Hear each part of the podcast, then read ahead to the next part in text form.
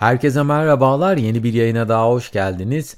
Bugün bir iş kurmak için en güzel zamanın ne zaman olduğunu bu yayında beraber inceleyelim istiyorum. İsterseniz buyurun hemen konunun detaylarına geçelim. Bu arada yaptığım yayınları beğeniyor ve yeni yayınları kaçırmak istemiyorsanız dinlediğiniz platformlardan abone olarak tüm yayınlara anında ulaşabilir veya Patreon üzerinden bana destek olabilirsiniz.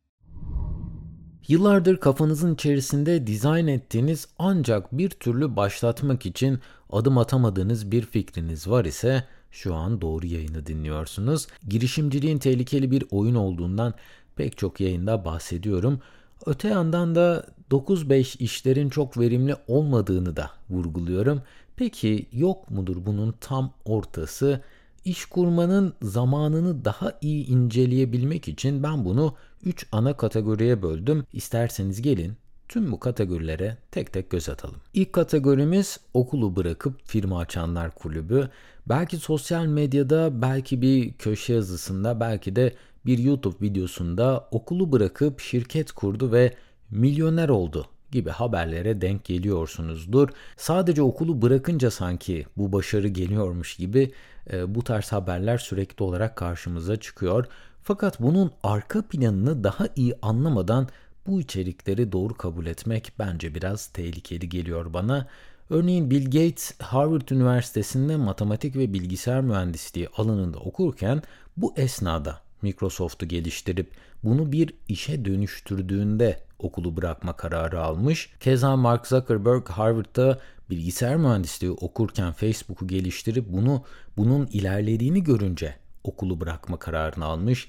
E, bunlardan diğer bir isim Apple'ın kurucusu Steve Jobs, Dell'in kurucusu Michael Dell okulu bırakıp kendi şirketini kuran milyonerler arasında yer alıyorlar. Tüm bu insanların aslında ortak bir noktaları var ancak bu, bu ortak nokta okulu bırakmaları değil. Bu kişilerin hepsi para kazanmak zorunda olmadıkları dönemlerde çok büyük başlangıç yatırımı olmayan işler kurarak aslında bu girişimleri başlatmışlar. Liseye giderken, üniversitede okurken ya da yüksek lisans yaparken tüm giderleriniz aileniz veya aldığınız bir burs tarafından karşılanıyorsa bu size birincil ortamı hazırlar. Ancak eğitimle uğraşırken bundan arta kalan zamanı bu girişime ayırabilmeniz gerekir. Özellikle de hayatın daha henüz başında olduğunuz için evlilik, ev taksidi, araba kredisi, çocukların okul masrafı gibi hem maddi hem de manevi yüklerin altına henüz girmemiş olursunuz. Bir iş başlatabilmek için en harika dönemlerden bir tanesi kesinlikle bu evredir. Hem hayat enerjiniz en yüksekte olur genellikle bu evrede hem de hayati sıkıntılarınız en minimal seviyede kalır.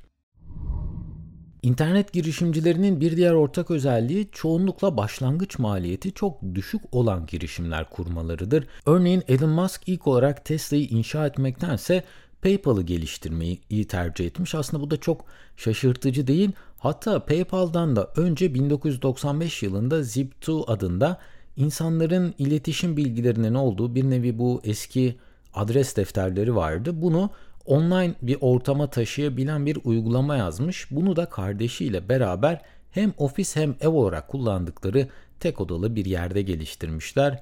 Bu yazılım Compaq Computer Corporation'a sat, satılmış.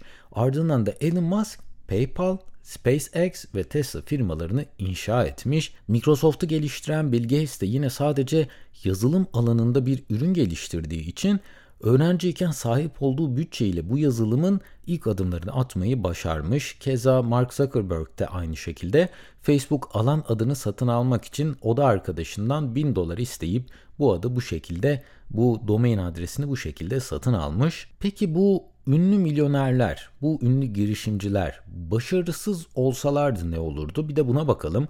Bu isimlerin hepsi kurdukları bu girişimlerde başarısız olsalardı hayatlarına çok büyük bir darbe oluşmazdı açıkçası. Çünkü hepsi hali hazırda tüm dünyaca tanınan ve dünyanın en iyi ilk 20 üniversitesi içerisinde yer alan okullarda en gözde bölümlerde eğitim alan ve ayrıca ailelerinin durumu çok iyi olan bireylerdi.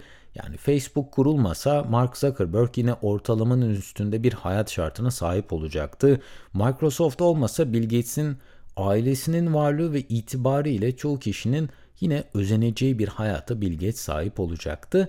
İş kurmak bir kumar oynamaktır çünkü elinizde olması gereken tüm veriler yokken, bu verilerin hiçbirine sahip olmazken adımlar atmanız gerekir. Karşınıza neyin ne zaman çıkacağını bilemezsiniz. O yüzden bu oyunu oynayacaksanız sizi öldürmeyecek şekilde oynamayı deneyin. Belki şu an ya bir dakika ben birini tanıyorum. Her şeyini riske etti ve milyoner oldu diyor olabilirsiniz. Evet böyle hikayeler de çok var.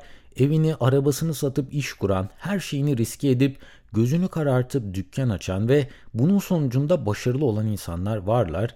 Peki kaç adet başarılı olmayan kişiyi tanıyorsunuz? Büyük ihtimal çok az. Çünkü başarısızlık kolay kolay ses getirmez. Örneğin Amerika'da 11 Eylül saldırısı olduktan sonra toplamda 18 bin adet firma çok kısa süre içerisinde batmış.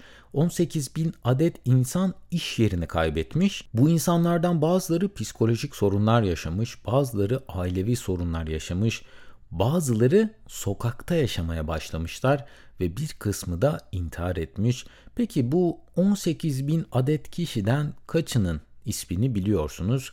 Büyük ihtimal hiçbirinin. Kısacası size uçurumdan atlamayın demiyorum ancak uçurumdan atlarken yanınıza bir paraşüt almayı unutmayın.